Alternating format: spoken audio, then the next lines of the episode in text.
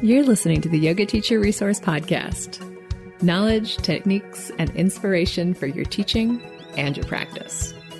I'm your host, Mado Hesselink. If you're a yoga teacher who loves learning, is passionate about spreading the benefits of yoga, and desires more resources to support your teaching, you're in the right place. Let's get started with today's episode.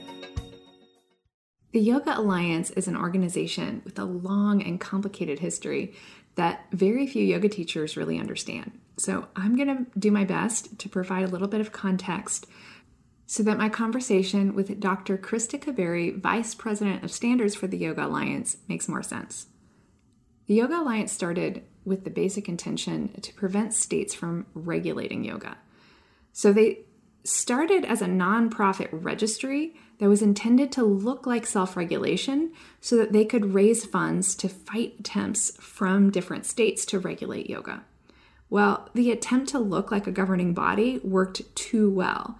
Newer yoga teachers who weren't in the know about the unspoken goals of the Yoga Alliance were understandably confused and frankly upset by the lack of response from the Yoga Alliance during the past decade, when ethics abuses by well known teachers started to snowball into a full blown crisis.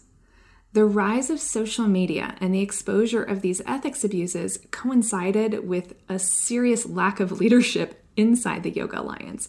And I'm a little more fuzzy about this part because I haven't spoken with people who were inside the organization during that time about what they thought their role was and what they believe went wrong. But the result was that there was a huge amount of resentment and mistrust about the organization. Yoga teachers learning about these unethical teachers started wondering who was going to step in to protect them. And the Yoga Alliance was the organization taking their money year after year for dues without being really clear about what they provided in return. The height of this controversy peaked about three to four years ago with campaigns to boycott the Yoga Alliance picking up steam. Since then, there's been a massive change of leadership inside the Yoga Alliance, and the new leadership seems to be a lot more committed to keeping yoga principles in mind and also listening to the membership and adapting the organization with changing times. I'm interested in the story of the Yoga Alliance mostly because they're the biggest and most powerful organization in this industry. I think they have the capacity to be a force for good in the yoga world, but I also think it's up to us as individual teachers to hold them accountable. And that's really what happened and what initiated this new leadership. So, with that, let's dive into this conversation with Dr. Kuberry, where she shares her perspective on how the organization has changed in the past few years, what her personal goals and priorities are for how they can make a positive impact in the yoga industry, and her thoughts on the future of yoga trainings and standards. I'll see you on the other side.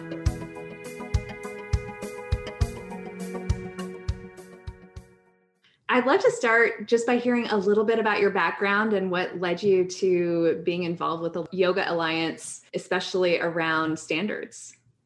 Yeah, wonderful. I I am a very long time yoga practitioner, uh, also a scholar of yoga, and as far as being involved in Yoga Alliance, really it was it was rather serendipitous. Uh, my background is uh, yoga and wellness. I wrote my dissertation on the identity of American yoga. I serve on the steering committee of the American Academy of Religions Yoga Theory and Practice Group, and I was at the time that I took the job um, building a wellness program at the University of Denver, as well as teaching comparative religions and ethics at the University of Colorado. So I actually went to a um, focus group for when they were looking at redoing their standards. So it was the first time that they were really looking at the standards in 20 years. And to be honest, I thought I would write an academic paper about it. and so I went and ended up meeting the person that was was heading it up at the time and we hit it off. We went out for coffee. And then all of a sudden, uh, I, I was part of this wonderful process that Yoga Alliance has been engaged in and will continue to engage in, in terms of thinking about how we can not only continue to provide high quality, safe, accessible yoga, but also how we can think about making sure we're meeting the yoga world as well as working towards professionalization and supporting yoga teachers um, personally, business wise, uh, knowledge base. So, so really excited about being part of it and bringing not only my background as a yoga teacher uh, yoga scholar, yoga practitioner, but also as somebody that is of and uh, feels deeply about the community. Tell me a little bit about your personal values and priorities when it comes to standards. My personal rather than organizational, um, I would say, you know, coming from the world of yoga and being at one point in my life one of the the many that are out there teachers that are teaching like 25 classes a week making very little money, not necessarily having health insurance, and not even necessarily being considered as serious about their craft or their profession. So I think from my perspective, it's really thinking about how we can recognize the deep value that yoga teachers and yoga itself offers the world, how we can not only make sure that we continue that that yoga is safe, but one of my areas of, of quote unquote expertise, or, you know, I did a, a comprehensive exam on cultural theory, and my track in my PhD was social change or social justice. So, really also thinking about the equity piece and making sure that when we think about the future of yoga, that we are thinking about that as widely and broadly as possible. I'm really curious because this has been such a crazy, weird year. And so when we are engaged with organizations, we hear these kind of polished messages that come out. But I want to know what it's like behind the scenes at the Yoga Alliance. What are the conversations that you guys are having? Well, you know, it's been really, um, it's actually for the time that we're in and the amount of pain and suffering and real trauma that we are all going through in terms of what's happening. It's been in, some ways it's allowed us to really think about what's happening in this moment and be an agile organization in ways that we hadn't been before and to be able to really think about pivoting and responding to to needs not just you know thinking long-term standards but thinking like what do we need today? And how are we listening and how are we responding to that need? Um, and those are a lot of the conversations that are happening. I mean right when covid happened the leadership team put together a COVID task force. We put together resources. They met daily to talk about what was happening, what we're hearing from on the ground, how we're responding in terms of studio closures and teachers. Um, also, you know, one of the things that we've been talking about and that has been birthed out of this really is is all of the digital events that we're doing. And so we when covid happened we were speaking with the board and and they were like you know we want to be there in community sangha with with our community. And so we offered one event. Um, it was very well received and and from that space really i, I was tasked tasked along with a, a production team and a, quite a few staff members to be able to put together educational resources and to respond in direct time to the members. So since then, I think we've put on over 300 different webinar events, digital events um, that speak to not only the core curriculum and, and advancing that, but also speaking to things that are going on and that members conversations that need to be had uh, whether those are going on in the you know cultural milieu if you will but also in in terms of what what happens when we all have to go online as yoga teachers and yoga students? And how are we continuing to listen to engage um, and then to utilize? Because that's what's really i think beautiful too is yoga teachers want to work together. They want to help each other. They want to be there for each other. So all of this huge network of people and, and expertise coming together to speak to each other for each other i think has been pretty um, amazing in all of the mayhem i guess your experience has been that there's been more of a coming together through the adversity. I would say so. I mean, you know, in some ways, obviously, it, it, the world looks very different, and and from the standards perspective, we um, had the 300 and 500 standards board approved, and we're planning on announcing them. Um, you know, not too far after. So they were approved in February, essentially, and then March. We all know what happened, right? And uh, and they were all buttoned up and ready to go. And now it is going to be a very different world. And so what do the standards look like in in some sort of space after being online? And and how does that look in hybrid ways? So there's also a lot of conversations that are very hard and complicated and you know trying to make sure again that we're we're being responsive and responsible to the gravitas of of you know for me i've dedicated the last pretty much my entire adult life to yoga. So I, I take it pretty seriously. Tell me about some of those conversations because that's exactly what I'm interested in in hearing about. Well, we've already, I mean, we did put together and we're in the process of now putting it um, editing it and and packaging it to be able to be utilized by members.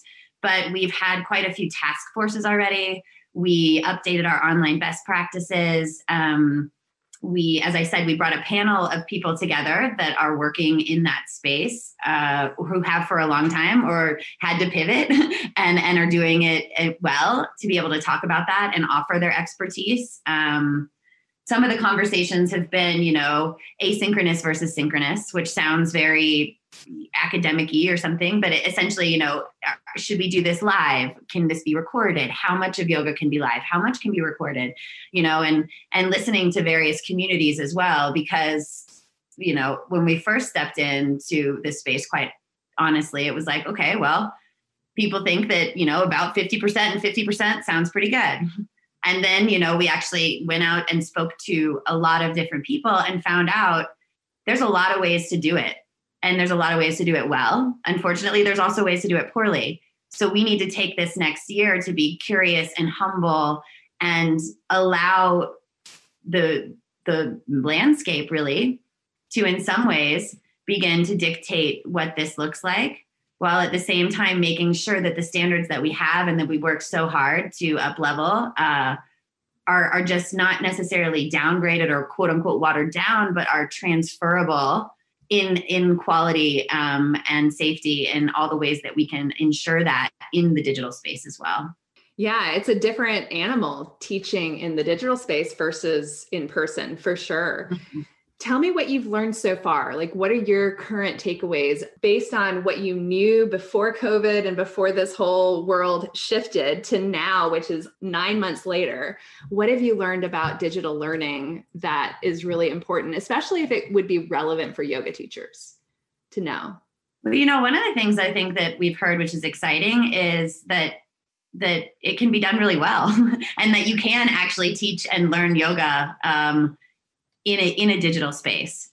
Um, I think we're also hearing in some ways you can actually be able to um, evaluate and ascertain and see where people are at in the process in a yoga teacher training because of the tools um, of artificial intelligence uh, in the in the yoga space or in the yoga digital space, if you will. I think we're learning. Um, at the same time, there are certain things that should be live. And and those things you know does live include or could it just include continual just screens? Or does live actually need to be in the future bodies in spaces if that is safe right? So that's still things that are being you know talked about on the on a daily basis and and really trying to um allow in some ways in recognition of you know i remember really naively when all of this first happened like when we first left the office it was like oh two weeks okay i'll see you you know? And, and here we are. And and who knows how long we'll be here. And at the longer we're here the better people get at adapting and adopting and innovating and revolutionizing really the space the online space. So it, it is it's it's really um, not easy work, I would say, but not boring work. And um, it's really exciting to see the ways in which teachers are adapting. Now, on the other side of that, I won't say it's all like, you know, fairies and ponies and rainbows uh, in, in terms of the online space. We're also hearing that there needs to be um, the ability to to connect. So it can't just be one teacher and 500 students that you know breakout rooms are very effective that mentoring is really important in terms of making sure that there's not only peer-to-peer conversations about these topics but also ways that there's making sure that there's touch points at a variety of levels. Um, i think you know we're hearing from certain people that there's just a lot of connection and like relationships that happen in yoga teacher trainings and in yoga studios that are really hard to get in the online space and maybe we can never and we can do the best that we can in terms of you know i've heard from jason crandell does a wonderful thing where he after he's been doing these online trainings he has meetup groups. So like you know once a month they meet up and reconnect. So it's not just like you did an online course and then see you never because i know and I, I taught yoga teacher training programs and I have students that all became really close friends and are still really close friends. And, you know, I don't know that without that ability to reconnect, I think is is one of the things people are still working on in the virtual space. You mentioned artificial intelligence, and could you talk a little bit more about that? What, what exactly did you mean by artificial intelligence? I just meant in terms of thinking about, you know, learning management systems, in thinking about, um, uh, I've heard people that are, are utilizing platforms and um, there's a yoga studio in Japan that is doing these wonderful things where they put these really bite sized chunks of information, and then the students have to make sure that they read that information and then that information is retained. And they can continue to take the little things as many times as they want and all of those analytics go to the teacher so they can see what the students are actually understanding and what they have to continue to go back to so that when they have the live sessions that they're focusing on the stuff that there is confusion instead of just focusing on what they think there might be the stuff that's confusion for example. Oh that's really interesting. So do they have testing involved with that? Where they yeah they have quizzes with every every module that they have but they're not necessarily like you know you're going to get an a or an f in this class but it's did you meet the competencies to be able to move on for our school to say that you met the yoga alliance standards to say that you get a credential? Oh that's really interesting. I mean in that way online learning could be superior. Right accountability wise in many ways that's what we're hearing well, also just in the terms of being able to fully understand, to quantify what people are retaining and what they're not. Because I think a lot of yoga teachers, we rely on our intuition and we have a strong sense of intuition, and it's really great to have. But the way that I look at the world, it's like it's it, you want to have intuition and then you want to have some neutral structures to test your intuition against because we're human and that means we're not perfect. I don't know if you're familiar with, with uh, Thinking Fast and Slow, Daniel Kahneman. Yes. Okay. Yes. Yes. Yes. So, you know, the system, I can't remember which is which, but the fast system is like brilliant, but it makes massive mistakes exactly. because it's intuitive. You know, our ability to to teach it relies on this system right? At first those brand new teachers they're they're working in the slow system. And so everything is so much work. Everything is like right. you know oh my god how do how am i supposed to keep all of these details you know the alignment the music the lights the temperature? Mm-hmm. and then i'm supposed to pay attention to them and hold space. But you gradually you graduate and you move into the fast system. And then it's like it's just it, it's all part of you and and that is essential right for being excellent at anything. But it, there's gaps when you're relying on that that fast system then there's gaps. And so for me i'm always looking at you know where are the structures i can put into place to measure the intuition against. Mm-hmm. and that's a lot of like when we were redoing the standards and thinking about recognizing that yoga is it doesn't fit in a lot of people's boxes in terms of so how how do we measure that intuition or system one system two right? And then and interestingly in the online space we are hearing that not only are they able to measure but then you can meet that measurement. And so so surprising to me actually i'm hearing from some and some very skeptical people going into this that they are finding they have better teachers graduating now, who knows what this means when we, you know, but in terms of knowing the knowledge, in terms of feeling like they've reflected on that and that they can integrate it in ways that is measurable um, and quantifiable in ways that we haven't necessarily before, that that is definitely a benefit. Well, and you also mentioned synchronous and asynchronous learning. And the incredible benefit of asynchronous learning is the fact that you can repeat. Exactly. And, eh, you know, anybody who studies learning understands that repetition is just essential which is why you know as yoga teachers when we go into class sometimes we think oh i've just i've said this so many times my students must be bored of it but that's exactly what they need. They need us to say it and repeat it and repeat it and repeat it and that's why they come to class. So uh, that's one of the beautiful things about online the online space and i wonder if in the future we might have programs that are more hybrid is that something that you guys have been discussing? It's definitely something we've been discussing and and you know, we don't know the future right now, but I they say that it takes 66 days for something to become a habit. and we've definitely been operating yoga in the virtual digital space for far far longer than 66 days and people uh, teachers studios businesses humans have invested a lot of capital in in making this change capital both being monetarily and time um, and and in recognition of that um, i have a hard time thinking that there would be a complete okay we were doing this and then there you know there i it feels like hybrid is the way that we are going in the future in some way or another you know there's because of all the learnings right the different types of learning and how mm-hmm. we can approach more different types and therefore meet more people there's an mm-hmm. access issue as well and, and and things to think about for people that don't have broadband and all of that but in terms of students being able to reach teachers across the world and being open to you know before I mean, I've done this myself travel somewhere, have to stay there for a month, have to make sure that you basically pause life. And, you know, so it is offering access to, to different demographics, which I, I think is fantastic. Do you take online yoga classes? I do take online yoga classes. I will say I miss the yoga studio.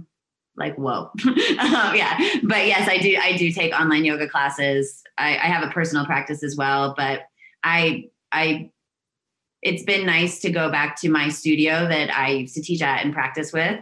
And, you know, when being in DC, I, I used to teach in Denver. So being able to reconnect with my teachers again, even has been, and, you know, it didn't even occur to me prior to the pandemic to even think about taking classes, you know, with teachers that weren't on some platform like YogaGlo or something like that. Right. And most teachers weren't even offering them. Exactly. Time, right.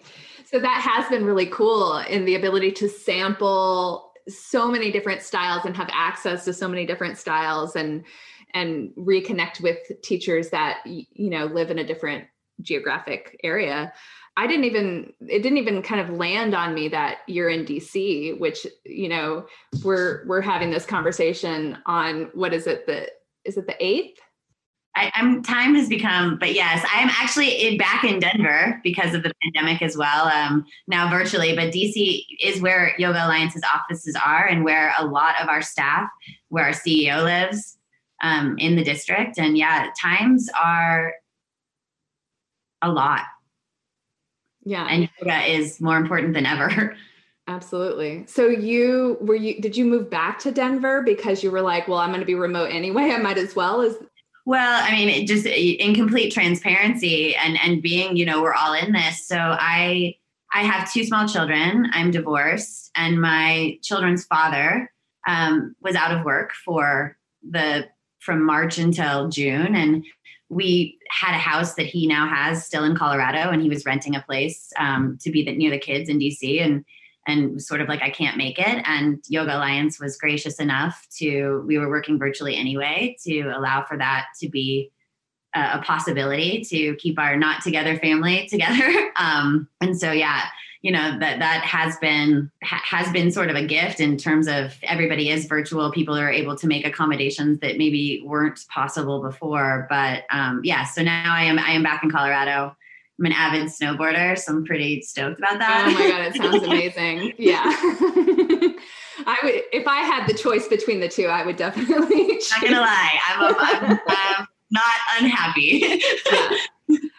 Well, especially so, today. I mean, with all the love of everybody there, it is you know, um, it would be very scary to be in DC right now. Yeah, absolutely. So with that in mind, you know, all of how the world is changing, and we've we've talked about this a little bit, but what have the conversations been inside the Yoga Alliance as far as what you anticipate as being the long term?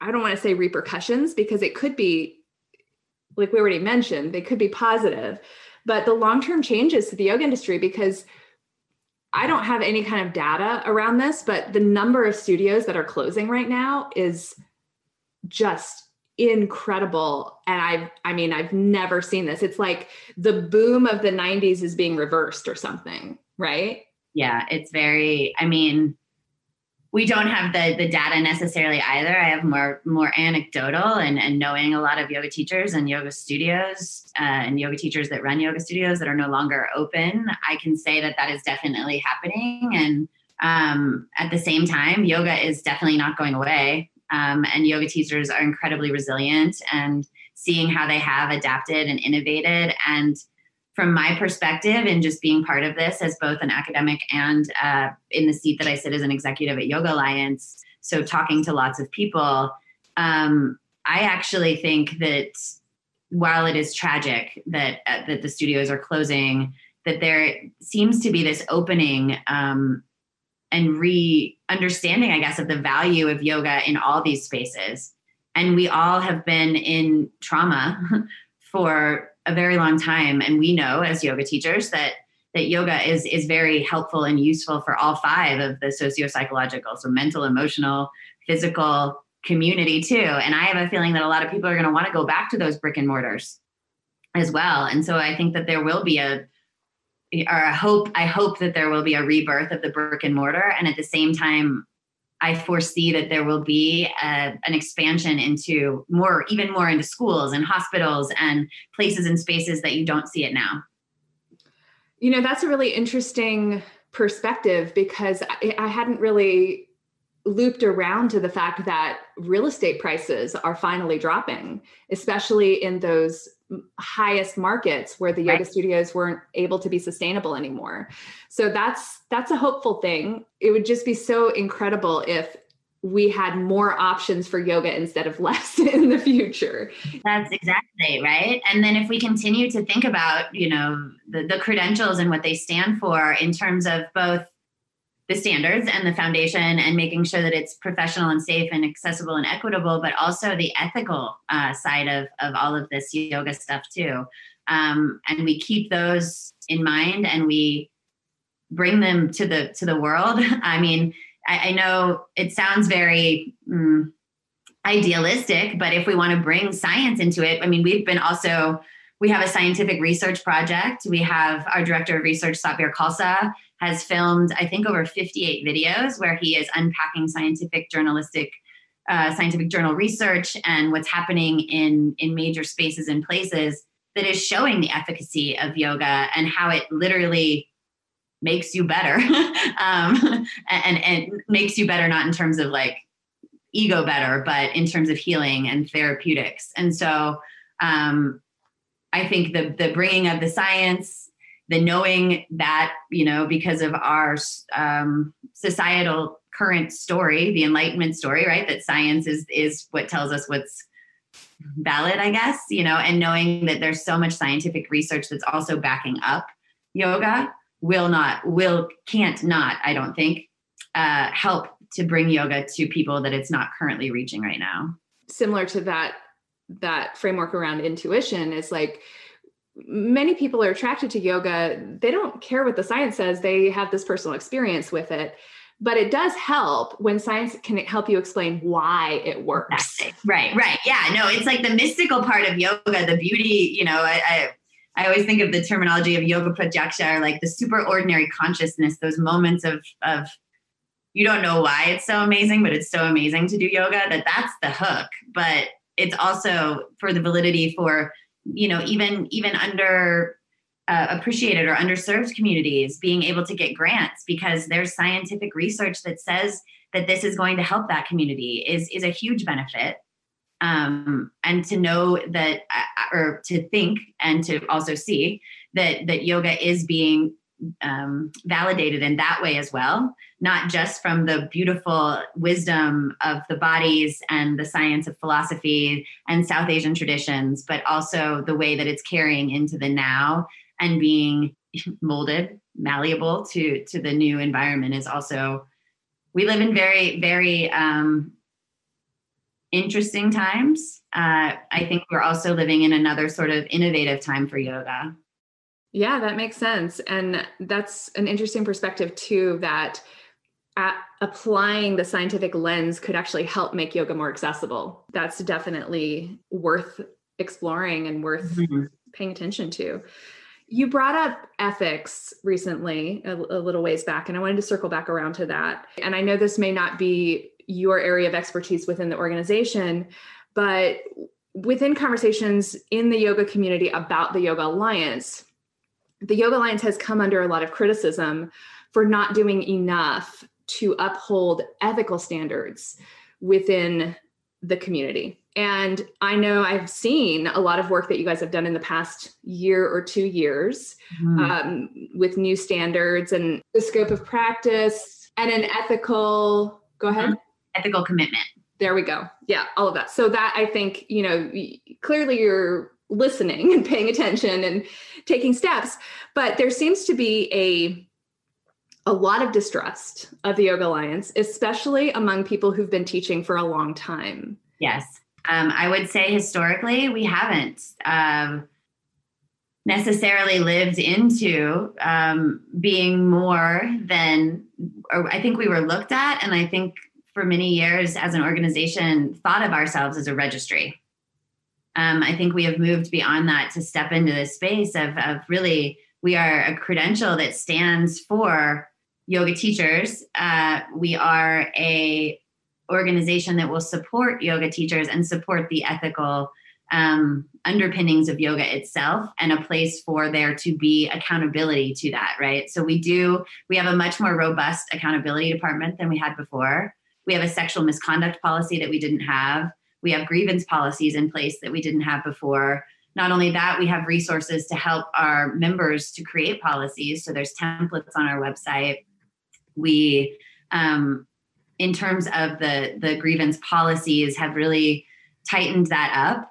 At the same time we are a voluntary member organization and we are not the the police and we you know our our power ends at, at revocation. Now i will say if somebody does have a grievance that's you know especially if it's egregious in nature we do have the opportunity and the ability and have um, utilized outside resources investigators uh, lawyers to be able to make sure that we are supporting our members in the community. And so for those out there that do need that support, we we offer that. We have that as well as accountability procedures from everything from you know refunds and um, what we don't get into is is um, more inter, interpersonal unless there are unless that that meets some of the policies that have to do with accessibility or disabilities or uh, a variety of you know bullying um, those types of things. So, one thing I've heard multiple stories of is uh, yoga teacher trainings who were partway through when the pandemic hit, shut down, kept the money, and and just never offered anything online, like not even a, an option. Have you heard this of this happening, and and what role could Yoga Alliance play? Um, I, I, have heard it happening. I haven't heard of it happening a ton, but there have been a couple of cases that have come to me. And we do require, if you are a Yoga Alliance credentialed school, that you have a refund policy and that you follow that policy. So these schools should have something in place in terms of um, what they do if they don't fulfill their obligations or expectations. Uh, and so I would suggest if, if you haven't been given a re- refund or, or any information to make to talk to those schools and if they don't have a refund policy that to file a grievance and we will look at it look into it and follow up and do what we can to support our members that seems like a really gray area as far as legalities go because technically it's stealing but it's not the type of theft that usually gets a lot of um, attention from the authorities well, and, and legally, you know, from our perspective, that's, you know, we can require that people have a refund policy. Again, we have templates for that, but we can't go in and make people give refunds. We can revoke their credential as a right. school, which is the which is a consequence. But again, you would have to go to to law enforcement, et cetera, for any actual beyond, you know, making sure that that happens if it's not happening through this process. But again, you know, happy to help and support and understand that this is I actually got a I got a voicemail today from from somebody that was telling me about a student taking a teacher training program online and it not meeting any of the standards or fulfilling any expectations and asking me you know what recourse and and letting them know that we do have we have an accountability department and we have a you know an intake policy and that you know laid, laid that out. So so please if there is something and we can support to the extent that we can we are here for you. We want to support you. We realize there's a lot again of pain and suffering happening in the yoga community at a variety of levels. On a personal it's not a very personal note but from my own personal experience i will say this um, it's been a few years but when i have called the yoga alliance as a yoga teacher uh, the people that i connected with were not helpful like the people answering the phone the customer service people did not understand the policies of the yoga alliance and were not friendly either yeah and, and that's again something i heard I've been it with Yoga Alliance about two years. And I think there was a rather large sea change when we had David Lipsius come in and, and really um, wanting it to be a less transactional and a more relational organization and, and ways that we make sure that that happens. And one of them is our membership department. And I will say, um, Danny Hayes, who's our, our manager of that right now, is just doing a fantastic job, really cares. She's a yoga teacher herself she cares that the member support representatives understand what's going on with yoga, understand what our policies are, understand what the standards are. She works with them directly. Um, we now have uh, ability within our organization again with artificial intelligence but the ability to see what's happening. So you know there is accountability for them as well if they aren't doing their jobs following up uh, understanding. So um, i will say that the, current staff that we have now are are fantastic and go over above and beyond. And and most of the feedback I've been getting recently is how quickly they were responded to, how kindly they were responded to, and how thoroughly they were responded to. So um, I would love to hear from you again, you know, in the near future, if you have another question, if you had the same experience or not. But um, I do believe that we've made uh, huge strides, and I do understand and have heard that that we weren't where we are now before. Well, that's good to hear. I'm, I mean, I'm, I'm really happy to hear that. And we can put it out to the listeners because I don't yeah, anticipate please. needing to call the Yoga Alliance anytime yeah, soon. I was like, but, I, um, but I would love if, to know. Yeah. yeah. If anyone listening has, has needed to call the Yoga Alliance, what was your customer uh, service experience like? You can just do Mado at teachingyoga.net and I can just forward it to you. Love that. Yeah. I, I mean, our goal is to continue to, to support and to serve and to to live into who we want to be. And so any feedback is helpful for that. What do you wish that yoga teachers understood about the Yoga Alliance? I think that that's in the most, I, I suppose, general of senses, uh, is how much we truly are hoping to listen, support, and meet and exceed uh, member expectations of what we were thought to be five years ago and who we want to be now. I, I do think, you know, I really do believe that Yoga Alliance looks, feels, acts, um, embodies itself in a, in a new way. Um, and I would love for those who are skeptical to, to really give us another chance. We have community forums uh, that we have for yoga teachers specifically. We are working on job boards. We have we have a YouTube channel. We have Unity in Yoga podcast that speaks directly to conversations um, more that are, are social oriented uh, by our vice president of cross cultural communications, Maya Breuer. We you know to, to recheck us out, I guess, is the biggest thing because we're doing a lot more than we were before. well, look at that, even rhymed. well, I mean, this is, you know, definitely has felt like a hopeful conversation to me because I have definitely been um, on the skeptical side based on, you know, my own personal experiences.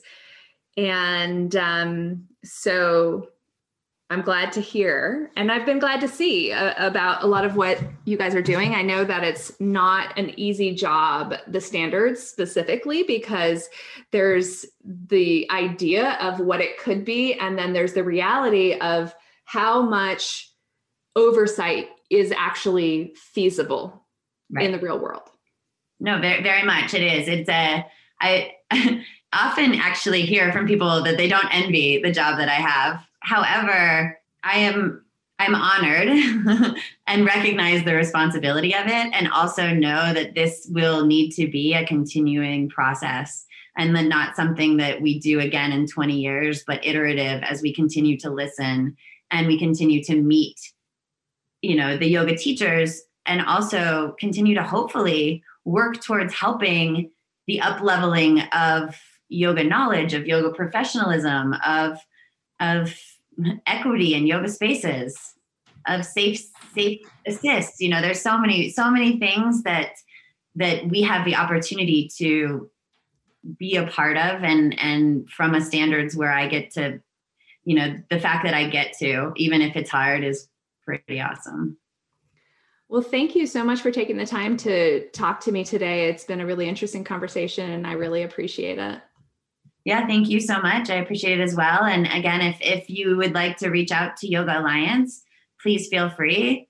Um, I hope that you won't have the same experience that Mado had, and that I, I I'm actually I would say 98% confident that you will be responded to right away. And and we continue to have working groups, task forces, um, ways to hear from you. So so let us know what you need, and we will continue to listen.